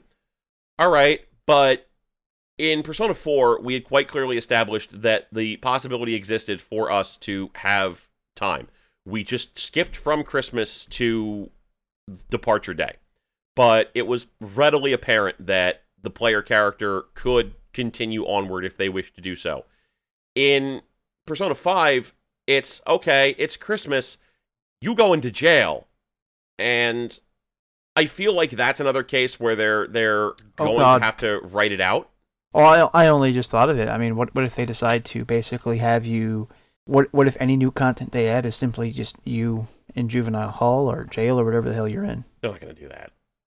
That's not going to happen. That's well, I mean, that's a month and a half of game time. That's about only place I could I could realistically see them adding stuff, unless they just want to go. there is no way in hell you are ever going to unlock all the stuff in the first playthrough. It's just not even possible at this point. You will not read all the books. You will not play all the games. You will desperately try to get the social links, and you might come close. But it's impossible on your first run. It's possible maybe even on your second run because you need those bonus items in order to boost your thing just a couple of days. There is a way to do it, but you have to rigidly follow a guide in order to make it happen. And you have to revert state in a lot of cases. Like you can do everything 100%, but this Oh, yeah. this is this involves No, like, you, you can't do everything 100%. You can get close, like you can't but Well, no, you can do most. There are a couple of there are a couple of things you have to do only in a second playthrough. There there are a couple Yeah. things you would have to do in a second playthrough to get a 100% of the trophies. well, I mean, like if you ever want to see what the hell's going on in the maid cafe, if you ever want to do more than one of the batting cages, if you, if you ever just actually want to try fishing, like unless you are just save scumming and just to get the damn trophy, That is that is actually what the guide Yeah. that I saw recommends. Yeah. Which I think you probably saw the same guide I did. I mean, I ended up doing that mostly because the fishing wasn't exciting, and I had already gotten the stupid thing for it, so I didn't go back and do it again. But I did find some time at the end of the year on my new game plus to just fuck around on the highest setting of the uh, batting cages, stuff like that. I actually slept most nights, or I, or I wasted time. I went, I was literally done, and I'd actually seen quite a bit on my first playthrough because I was trying to boost up my stats. So I tried out the Maid Cafe to boost up my kindness to see what the hell's going on there. yeah, I kind of feel like I'll probably just end up like going and hanging out with people that I've already, you know, established stuff with 100%. Oh, it, it turns out there there seems to be a limit to that. You can do it, but you stop being able to invite them places. I tried going on a, a date a couple of times, and I'd already done it like I think three times or something, and there was no option to go anywhere. It was always just let's hang out in your room, and it was the same scene. I mean, I guess that's fair. I I don't Yeah, I mean, the, the, I don't have a problem with that. I can't just- fault them for only putting in three scenes when the previous games had none. Yeah, th- there's a certain point where it's you're only going to get so much out of that no matter what you do. I don't Yeah. I don't feel like repeating the same couple of scenes. Uh, I'm- I'm just I'm just happy that it's there to begin with. That I, I, I am not going to complain at all that there's not a ridiculous amount of it. yeah, because there, if you're playing the game, you're not going to spend your time repeating that stuff necessarily unless you're on a second or a third or a fourth playthrough. You are generally just going to get through the shit that you you have to do in order to Yeah. get all of the social links or get all of this or get all of that. And you're probably just going to go on dates at the very end around like November or December where it's just like, okay, I have some free time. Let's do this. You're probably only Yeah. going to see two or I, three. I just yeah I just gave up on a few. Like I, I looked at how much time was left and I was like it's not happening. So I'm gonna finish up the ones I think I can finish up and I'm just never gonna go talk to that kid or the fortune teller again. yeah, I still have not gotten to the point where we. Which sucks because he is so useful his abilities. The kid Shinya. yeah, I actually. If you're trying to if you're trying to capture treasure demons, oh my god. Oh yeah, so those helpful. bullet effect, those bullet skills are fucking amazing. I ended up using those to capture two of the treasure demons at the very end of the game before I reverted over to my second or before I completed it. Just to because I was just running through mementos, just trying to fill out the last couple of entries in the compendium and be done with it. Oh, do you, did you actually finish your compendium? No, I did not complete three, four of the social links. Oh yeah. and I'm missing one of the treasure demons that I just did not feel like trying to grind out at that point. All you have to do is craft the uh, thingamabobber. It's not too bad. If, if it's not one of those like three or four that are in the final area of mementos, and you have to hope the right one shows up. If it's one of the earlier ones, those are easy to find. It's it's ridiculous how easy it is. It's one of the it's one of the final ones. Oh shit. Yeah, it's uh Crystal skull. not that one. I think the one Oh, that's the that. rarest one. I think it yeah, I have the crystal skull. It's uh the one before that, I believe. Hope diamond. I think so. Yeah, that was my last one. Yeah, it's going to be my last one too. I think I have every single other one but that. Were you able to actually get Satanael? No. I Oh, have- you never finished Hifumi, or- did you? No, I did not. That's who you gotta get, I think, for one of them. I think Lucifer. Oh no, no, you have Lucifer. No, yeah, I have I finished Hifumi, but there's I haven't I'm not level 99 yet to You don't have to be. Do you? Oh, okay. You can do it right now. I'll have to check then. I might be missing something. The uh, the strength, the strength arcana. That level ten lets you craft anything as long as you can pay for it. Mm, okay, that's fair. You might want to wait until you're higher level because you will pay through the. No, I mean I paid like. Oh yeah, that's right. grand. That's right. Yeah. Ugh. Yeah. No, I'll just I'll just wait until. I, I waited until I did re- Reaper farming, and then I just got the last few. Can I tell you, I I did not do the flu season trick with the Reaper. I just ended up fighting him on safe mode, on safety mode. Oh, I, I fought him regularly too, in the middle of it, just randomly to try it out. Yeah, if you a do if you do the safety if you do it on safety difficulty and just watch how many times you fucking die in that battle. I I didn't die once. I didn't have any accessories that prevented light and dark. What rank were your when you when you first tried them? What rank was everybody? I mean, because they all Level withstood 70. the attacks, and I was able to heal them. Yeah, but I mean, your uh, social link rank. social link rank? Oh, I don't I don't even remember. When I was grinding him, when I was grinding him, everybody was rank 10. They would withstand it Oh, wow. once, but he would then just start constantly casting it over again. He was spamming instant death spells. He wasn't really doing that with me. He kept he kept on trying for weaknesses. Yeah, he kept spamming instant death for me, and I don't know why. Huh. I mean, he he definitely tried uh, he, Mudo and Hamaon a couple times, and then he did I think one mass one. And uh, obviously, my main character was immune because I just picked a really good persona for that. But nobody died. I mean, it also helped that my guys were all exceedingly exceedingly high level. They were 99, so we, I was also able to pump out a lot of damage against him. Although he's still his defenses are ridiculous. But I mean, I suppose the good news for you is that the twins are not as difficult. Uh, in terms of they don't use any instant death spells, they can be an absolute pain in the ass because they will absolutely exploit the hell out of weaknesses. But yeah, no instant death spells is nice. But then again, I mean, you're not technically supposed to ever want to fight the Reaper. Of course, but everybody wants to fight the fucking Reaper. Come on. I didn't find his his uh, items uh, were that great. I, I like I like the idea was it Persona 3 where you get like a legendary weapon for everybody, right? I think it was four. No, I, I think I think it was It might have been No, because four, you, ha- got- you got their ultimate weapon by going back and fighting the optional boss in their associated dungeon. No, that was just a good weapon. In Persona Oh. 4, every time you fought the Reaper, you would get some rare piece of gear that was equipable by somebody in your current party at the moment. Oh, okay. It wasn't necessarily a definitive thing, but you would get you would get something that would be the best possible piece of gear you could get. There were also accessories that you could get that were super nice. Yeah, that's all he gives you in five is accessories. Yeah, that was the only way you could get like the best gear in that game. I did eventually finally take off the uh, the SP regen just off my main character because I had uh, Victory Cry, so every fight it was just regenning. And plus, he also had uh, Spellmaster, so I was I could cast uh, the best Almighty spell for like 12 SP and do that like 20 times in a battle if I needed to. So I just gave him the the one that gives you plus five to all stats. Yeah, though I do wish that Victory Cry hadn't been nerfed. I do kind of understand why they had to. But in you Persona mean that 4, it only does it for him? no, uh, Victory Cry would only work for him, but it was a 100% regen to hit points and magic at the end of battle. think that's what it does in here. I believe that it's not that much. But I think only like Satanael can get it. Oh, that might. Okay, I haven't seen that then because I've seen something similar, but I haven't seen that specific skill then. If that's the case, Yeah, I think I think that's how it is. I think there's stuff like it that does partial stuff. Okay. If Victory Cry is a skill that only Satanael can, if, if Victory Cry is a skill that only Satanael can get, as opposed to in Part Four where it was on a bunch of the really high end personas, that might actually be a good reason to equip Satanael. Because if Yeah, we'll otherwise, recall, he's not that great. yeah, I mean, his defenses are ridiculous. His defenses are like he, he he's strong against everything. Yes, but that was the way Izanagi no Okami was, and you never wanted to use him because there were always better options. Yeah, I mean he, he's slightly below in physical strength of the best physical guys, and way below the best magical guys in terms of his magic. Yeah, I kind of wish that they had the ability to up people's uh, Persona stats like they did in Persona 4, where you would, you know, get the card draws and then you could just draw a card that was a stat boost, so you could hypothetically boost a Persona all the way up to 99 in every stat.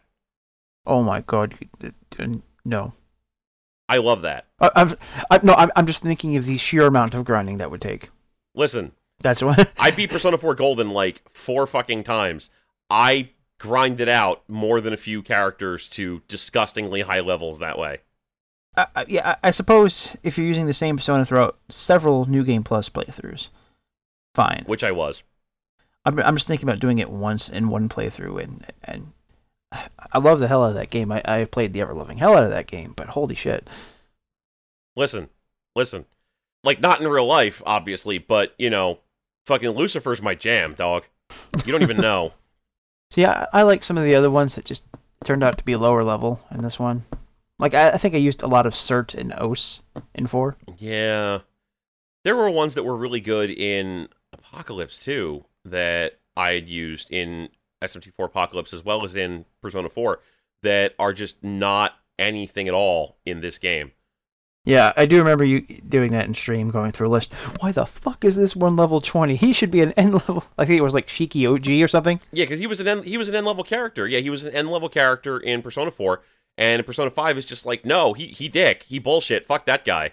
And it's just what? Why would we do this? Why you do this?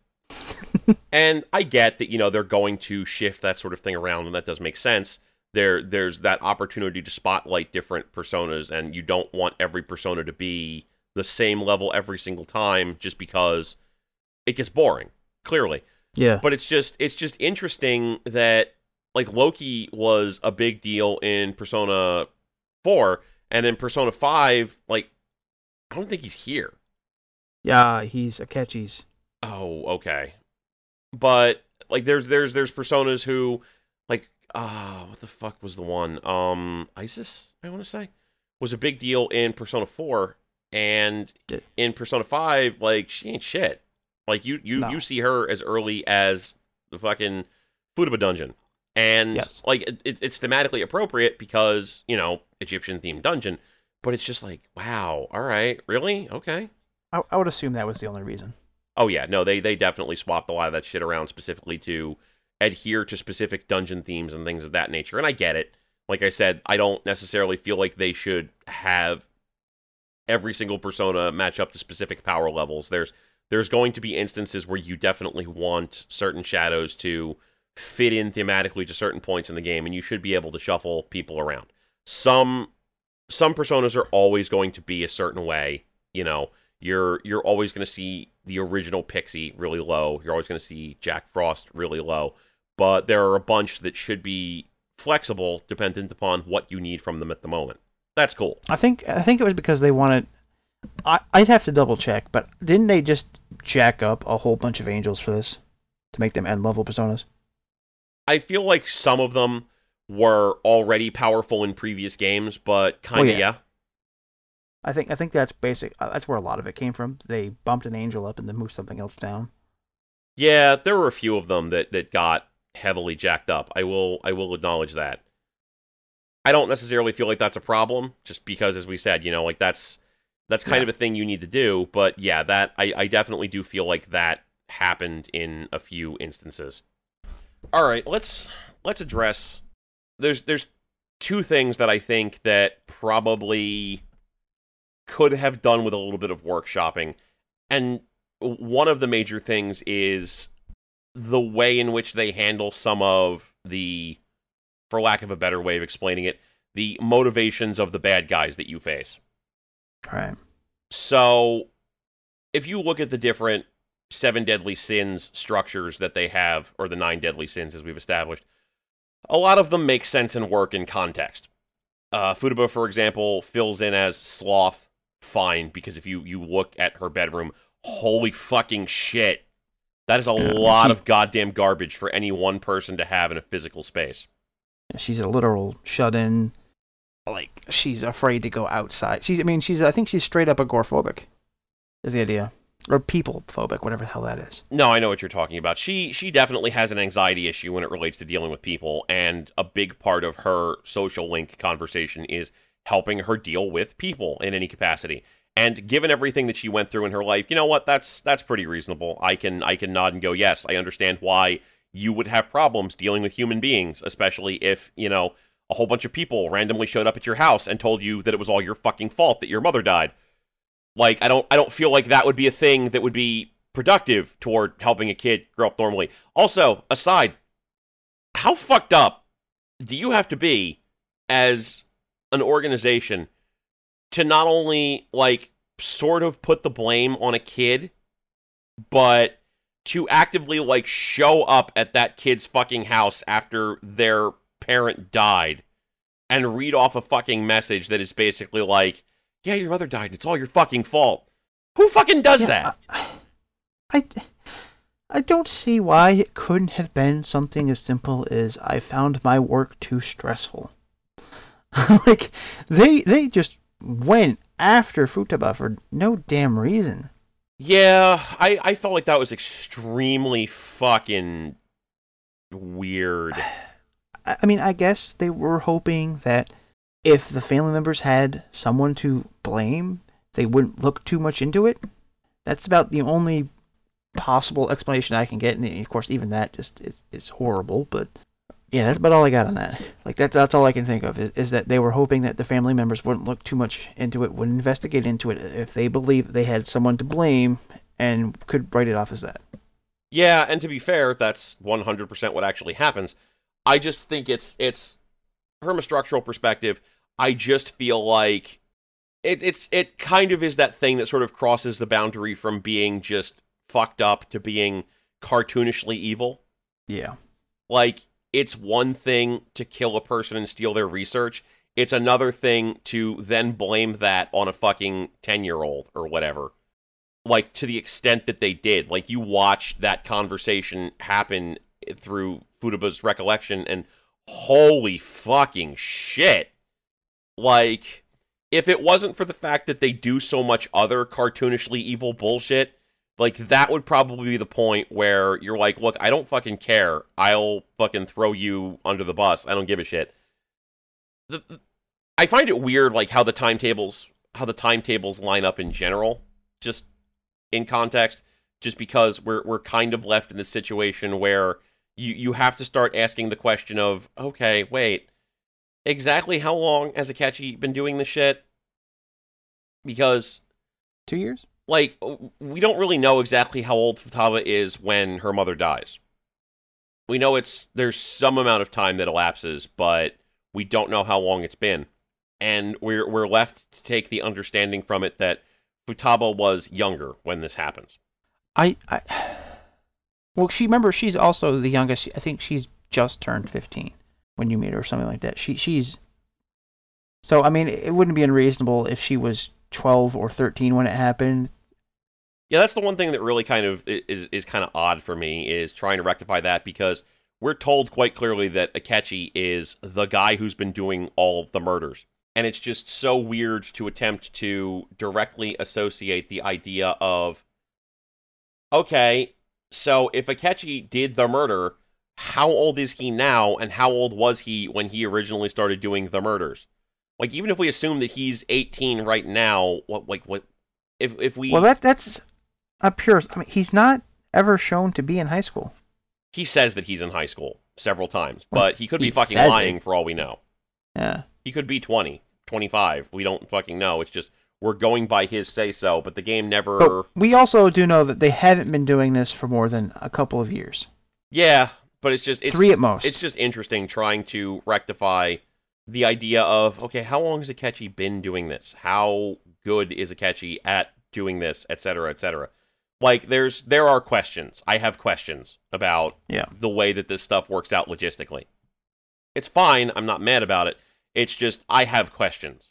I, I also kind of feel like well, well getting back to the whole concept for greed, I, I feel like the gluttony aspect of how the character is represented from the seven deadly sins is very much a case of like okay you're a glutton because you're fat and it's just Yeah. what Everything about his character, his dungeon, everything we know greed. about him is is greed. But nope, he, he's gluttony because he's fat. yeah like I- I legitimately feel like you could have done gluttony more as haru's father just because like he actually runs a burger joint You would have had to rework the dungeon, but that's about it. You could have easily somehow pulled it off, and you wouldn't have even had to. I mean, I think that would even be better if because he's a thin guy. yeah I think that would have been thematically more interesting. But yeah you- because I mean, the factory itself, the the one you go through, isn't really a burger factory, so it it doesn't really work as a gluttony fact level. But it could easily be turned into one. Yeah, no, I definitely agree. You could have put a little bit more emphasis on the fact that it is a burger place as opposed to just leaving it as it was. And I feel like there's definitely an opportunity where that could have been made into gluttony and would not have been particularly shocking in the least. No. I also feel like you could have done a better emphasis on making the mafia boss guy into an actual gluttony character beyond just making him fat. Like they Oh, no, they, they there try was to nothing. yeah, they try to make it emphasis. They try to put the emphasis on him being a glutton just in general, rather than him specifically being a you know a glutton in the way that we understand it. I suppose if we're going to stretch this, we could say something akin to him devouring the lives of students because because he's targeting children basically and and hitting them all up for basically chump change. He's not running a major scam on on adults or anything like that. That maybe that's what they're going with. We're ta- we're because he, because he's supposed to be an adult that is scamming children. Yeah, that's that's about as far as I can go with it. I mean, and that's a stretch in and of itself. And it didn't really cover that in terms of. I mean, she uh, uh, Makoto calls him a greedy bastard when she gets her persona. yes, A greedy bastard. I mean, they they were careful with those keywords beforehand. So yeah, and greed is directly represented later on down the line, specifically in Okumura, the guy who runs the burger company. Like, in a broad sense, you could have swapped those without it being a particularly big deal. You could have changed just a little bit of the theming of the outer space thing and made it so that it was more obviously a gluttony deal. And they don't. They just they have two guys who are both presented as being greedy and they represent one as being greed and one as being gluttony. And it's just very strange. Very strange. I don't Yeah.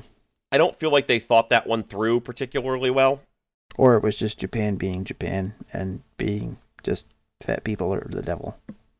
Yeah, that comes up a few times, and uh, you know, to be to be clear, Japan definitely does have its issues with fat people in general, as we saw from the game that you had reviewed, The Caligula effect. Yeah. right? As well as in Persona Four with Hanako, and just Yeah. how she is just demonized just for being fat. Clearly, Japan has issues with the fat, just in general, which is fine. It is what it is. But like aside from him being fat, there's nothing to work with. Like it's like the characters who, aside from them being gay, there is no joke there. It's just, oh, we're gay guys trying to molest a 16 year old. Ha ha, isn't that funny? Well, no, Yeah. there, there's no joke there except for the fact that they're just weird creepers because they're gay. Like it doesn't, you're not doing anything with that. Also, just how fucking random those scenes are. Yeah, they they don't do anything. I I mean, as horrible as all the stuff with Kanji was, at least it was consistent and part of his character. But this is just we're hanging out and then randomly Ryuji gets abducted. Yeah, and then we're hanging out in Hawaii, and randomly Ryuji gets abducted again by the same fucking guys. Why? Why? Why? Why is this here? Did you did you think that you couldn't go an entire game without making a gay joke? Because you could have, and it would have been fine. The the only only good thing I can say about this is at least it's less. Yeah, they they isolate it to two specific scenes in the game, and then you just don't come back to that. So that's not the worst thing, but it is a very strange conversation just in general. Yeah, but there's it added nothing. It wasn't even funny. Yeah, it, it's even as like a joke. It's just, oh, you're just going to be molested by two guys. Ha ha. What? No. I mean, maybe if you're an Adam Sandler fan, you might find that funny. Yeah, but I don't think Adam Sandler fans are playing Persona 5. no, and I don't. I just I don't feel like you know we need to cater to that particular type of sense of humor. It's you know whatever. It, it's just even as jokes go, it wasn't a particularly creative or interesting one. No. It would have fit in quite nicely in Leisure Suit Larry box office bust. Yeah. And the last thing I kind of want to get to is just in general, I don't know, maybe it's just me. Like, we've been having different conversations on the internet about characters and how they work and how they relate and how they're written and so on. And, like, a lot of people I feel are saying, like, oh, this character's really good, that character's really good. And, like, a lot of people are just, you know, Makoto is the best character and so on. And I find it interesting in that I don't agree, not because I don't think Makoto is a good character. I just don't know whether I like the characters from Persona 4 or Persona 5 better. Because here's the thing. In Persona 4, I, I clearly have a couple of characters that I'm definitely like, these characters are great. I think they're awesome. In Persona 5, I can't definitively like narrow it down to one character or two characters. I, I have several different characters that I'm just latched onto mentally that I think like all of these characters are great.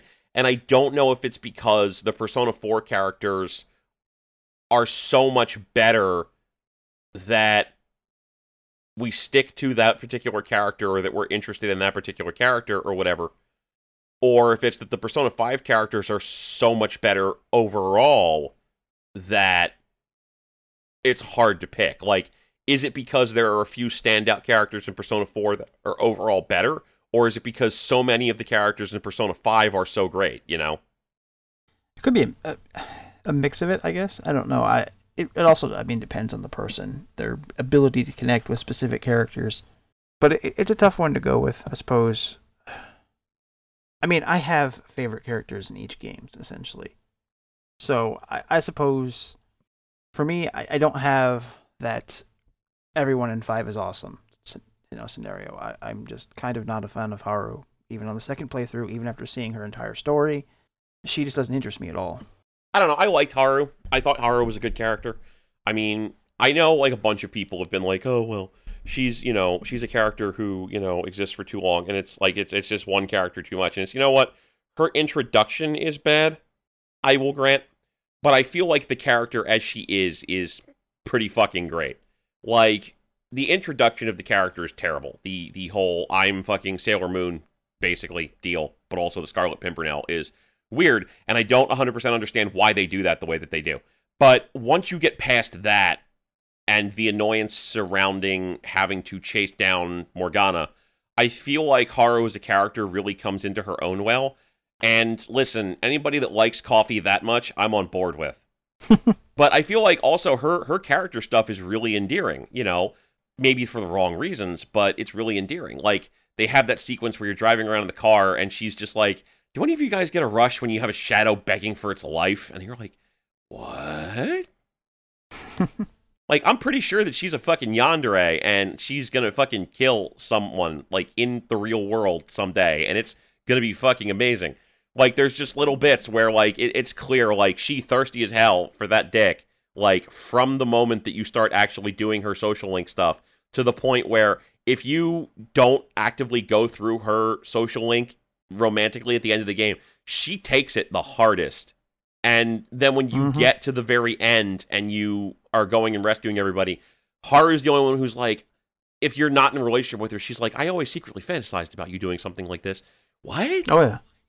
And then right at the end, when you go to talk to everybody, she even just kind of makes she. I think she makes a comment about like going to visit you or something, or building a restaurant close to your home. Like She's not over you. No. no. but I, mean, I don't dislike her. I'm just I didn't really. I might have also been my mindset when I was going through her thing because she is literally the last person that you finish off.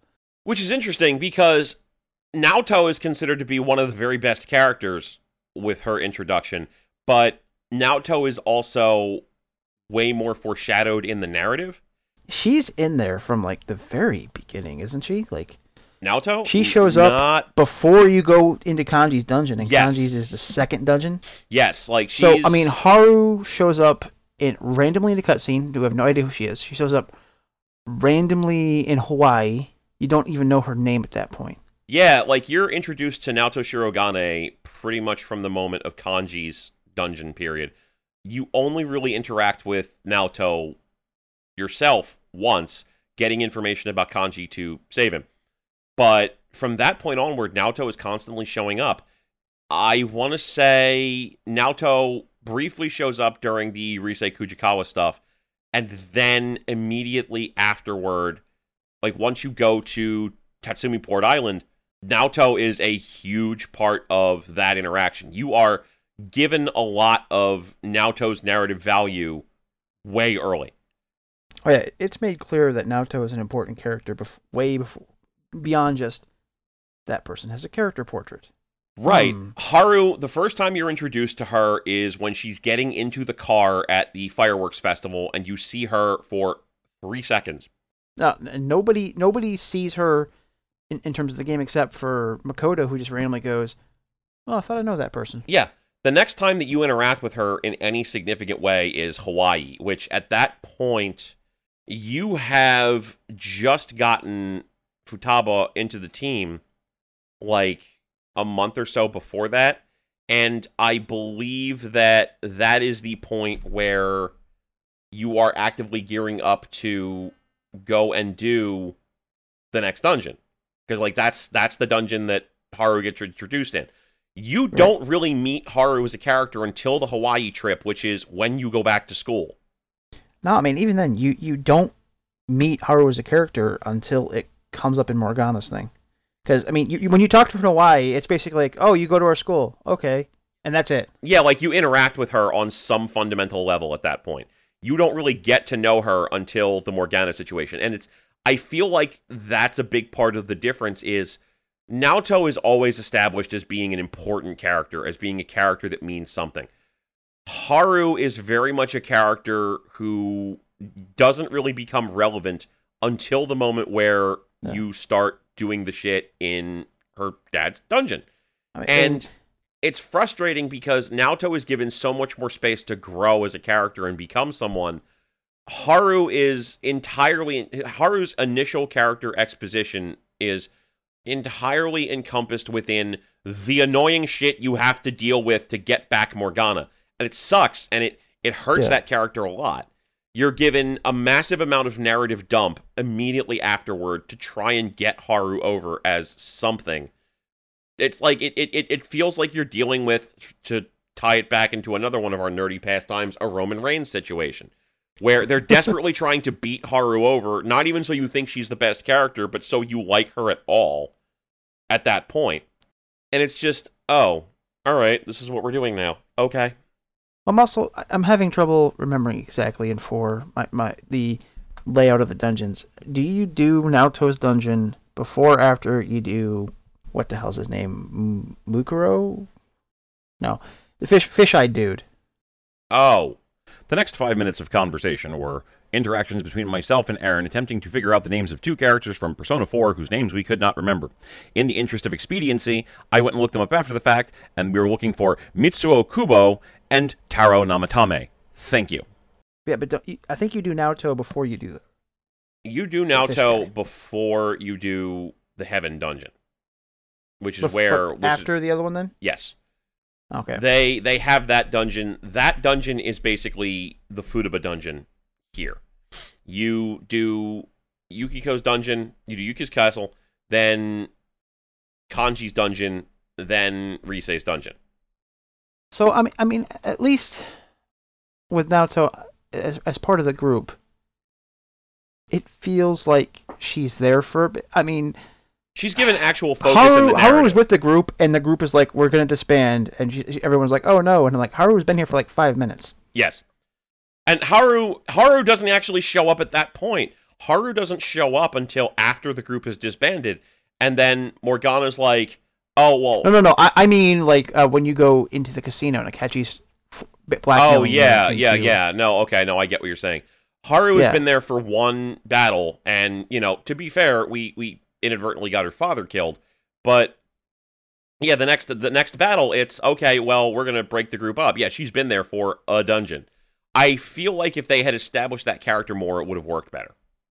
what what I think what gets me about her character right there is, is that her father died, and she gets over that real quick. And I, I mean, I think it would have been interesting if it turned out she was the traitor because like you you assholes killed my father, like that you said that wasn't going to happen, but she believed the thieves pretty damn quickly at the idea that they didn't do it. I mean, I, I suppose their reaction to him dying felt genuine enough I also feel like it's a very unconventional situation. So I, I'm not going to be like, you know, this is not an appropriate way to deal with this because fuck me. If I were in that position in real life, I don't know how I'd react. Yeah, that's, that's why I, I'm not like calling it bad or anything like that. It, I think it's just what distanced me, distanced me from her. Yeah. I feel like the one always thing feel they, like I just don't have a handle on who the hell you are, lady. Yeah, the one thing that's really frustrating is that if they had wanted to introduce Haru as a character, it would have been so fucking easy to do it. Yeah, like have her show up. It's it's simple. In the beginning of the game, when you're going up to the rooftop to do different stuff, just have the main character run into her up there prior to everybody else showing up. Have Yeah, her she's supposed like, to be gardening the whole fucking time. Yeah, have her go up there, like be up there doing her gardening, and she's just like, "Oh, you know, don't mind me," and like you bullshit a little bit. Have a bit. scene where she talks to Makoto and is like, "Why did you have the roof closed off? You know I garden up there, bitch." Yeah, Like, like give us something to work with. There, there were so many instances where you could have easily introduced that character and it had it be completely natural. Like they, they give us all this time where the main character is interacting with Akechi, like constantly having Akechi show up. You could have had Haru fucking show up at LeBlanc, like you know, as research for her coffee shit. Like, and you know, that could have been a point where the main character meets Haru. The whole team doesn't have to know Haru, but the main character can know Haru, and that could e- actually even give just them. another character. Yeah, like we needed for them to actually have some type of tie-in, and I hope. I mean, they did is- that with like, with every. I think everybody. I mean, Makoto they did it with. I mean, Yusuke was somebody that they actively went out and met, so that made sense. Yeah, And we had time to meet him and talk to him. We had all those scenes with him, and then with Futaba it was the same thing. We had, you know, she existed somewhat a little beforehand, but then we had to actively go out and meet her. With Haru, she was just there all of a sudden. Well, Futaba only just exists at the moment that we meet her. We're given some build up to her character being in the group, but she mostly only exists as a character from the moment that we meet her and a couple of foreshadowing scenes beforehand. yeah, we have some uh, fourth wall breaking moments. The problem is that Haru is introduced right before the run up to the end. Futaba Yeah. gets like two months to exist as a character before. and she gets a lot of, of personal time. yes, yes, exactly. Even after her dungeon. Haru gets nothing build up wise. We get 30 like 2 seconds of her getting into a car, like 10 lines of dialogue with her in Hawaii and then boom, we're off to the fucking greed dungeon and we're dealing with Haru as a character there. Compare that to the amount of time that Futaba gets to develop as a character. She gets months of fucking time, not even counting just her social link interactions. We interact with her regularly. We're we're shown a lot of key character information here. Haru, we get two brief interactions, the whole thing with fucking Morgana, the sequence where we walk around the school with her, and then Disney World. Yeah, as, as far as I can tell, maybe they're trying for something like they did with Teddy and Rise, but that worked because the Teddy thing came out of nowhere. You, you know where the whole the whole dungeon had been about Rise the whole time, and then Teddy saves them, and then all of a sudden he's fighting you're fighting his shadow. That worked. I don't know if that's what they were trying to do, a sort of version of that with Haru and Morgana, I don't think so. but it, it didn't work because Morgana was the character we knew and cared about, and Haru was just some random chick he picked up. Well, not only that, but like I I don't think that's specifically where they were trying to go with that per se, because I feel like that was more of a case of them attempting to establish two characters as combat class characters in one shot, like to give the the this is why Teddy is being replaced scenario and like just get that over and done with more or less. Because it's also worth noting that Teddy exists from the very beginning, right? Yeah. Teddy is always there, but he's just not a combat class character. He's just an analyst. So we have to rapidly get four parties onto the team in short fucking order. So we've got Yukiko, we got Yosuke and Chie introduced, and then Yukiko immediately joins at the end of her dungeon. Boom, that's our four party cast. So we can get Teddy in later as needed. Here, it's we needed to establish those four characters because we're not getting somebody at the end of the dungeon like we were in Persona 4. So Morgana has to be a combat character from day one. Yeah. Like I feel like the Haru thing is just they saw how things work with Naoto and just didn't have a way to fit Haru in or couldn't think of a way to fit Haru in. So Haru gets that unfortunate side effect of just being a character who exists. And I will say, uh, the one thing they did give us is that it is incredibly quick and easy to go through her social link. Like it, I think it's every time you visit her, it goes up. You don't ever have to hang out with her separately, as long as you're not like completely messing up the prompts. Yeah, Naoto was the same way. Though it's interesting to note that Haru is, I think, the only character who actively has multiple three stars, like in every in every option that you have. Like there's several characters who do not have a lot of big wins on theirs, and with Haru, she always has a choice that you can make that is a super best possible choice. Which, to be fair, I think is because she thirsty as fuck, but Yeah. at at least it works thematically. Um, but it's kind of like Naoto, where there was always a best choice with Naoto, and you could always finish off Naoto so long as you brought a compatible persona in 10 goes. You could finish her off without it being difficult because that character is so late in the fucking narrative. Also, I would like to just randomly mention, I am just annoyed as hell about the fact that what she gives you is gardening boosts, and while those items are useful, you can't use them in battle. I find it kind of annoying that she gives you gardening boosts in that you don't unlock gardening until the moment that you meet her. I mean, once you get, I think, to level seven and like you're doubling how much you're getting, and it's like four days. I mean, you can get a lot of harvesting done, and the items are fantastic. They're a hell of a lot better than the things you got in Persona 4. So they're more more worthwhile to actually do. But yeah, that just felt tacked on. Yeah, and I mean to be fair, like the the way that it was put into Persona 4 was it was tacked on, but The golden, yeah. I I do feel like there's a certain amount of well, at least it makes sense as to why it's tacked on in this case because it was just a thing that was added in and we just did it because we wanted to have that in general. Yeah, they- Whereas they, did a fairly decent job of, of, mingling it in, in terms of it. You know, you're boosting your time with Nanako and yeah, it doesn't it doesn't matter. They they have like the grocer who will sell you stuff and like I think some random quests for people who will ask for vegetables and stuff like that. yeah. So they integrated it at least. Here it's just you're only just growing like the same couple of things that are clearly just useful in dungeons, and they introduce it so late that like it almost feels like why is this even here? And the items are fantastic, but when I found out I couldn't actually use them in battle, I was I, I was ready to flip a table or something Yeah, there there are definitely a few points where it's like because that that was the whole. I, I was like grinding them up. I was preparing to use them against the twins. And I think I think I was actually in a battle with the Reaper when I was actually fighting him. And I went to go use one. And I'm like, it's not here. Son of a bitch. yeah, that was that was not necessarily against the Reaper, but that was how I discovered that was trying to use it in a different capacity and being like, oh, that's not a thing I can use in battle. And desperately need a sort feature for those items when you're in battle.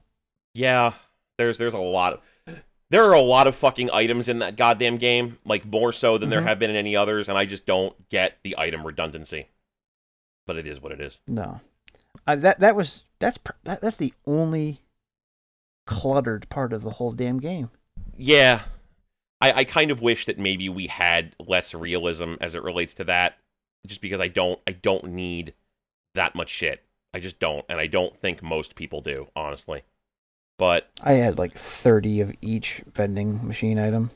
Yeah, especially the sodas. Jesus Christ. But all right, I feel like we like we've been going on for about two hours at this point, so I feel like that's probably as good a place as any to wrap up.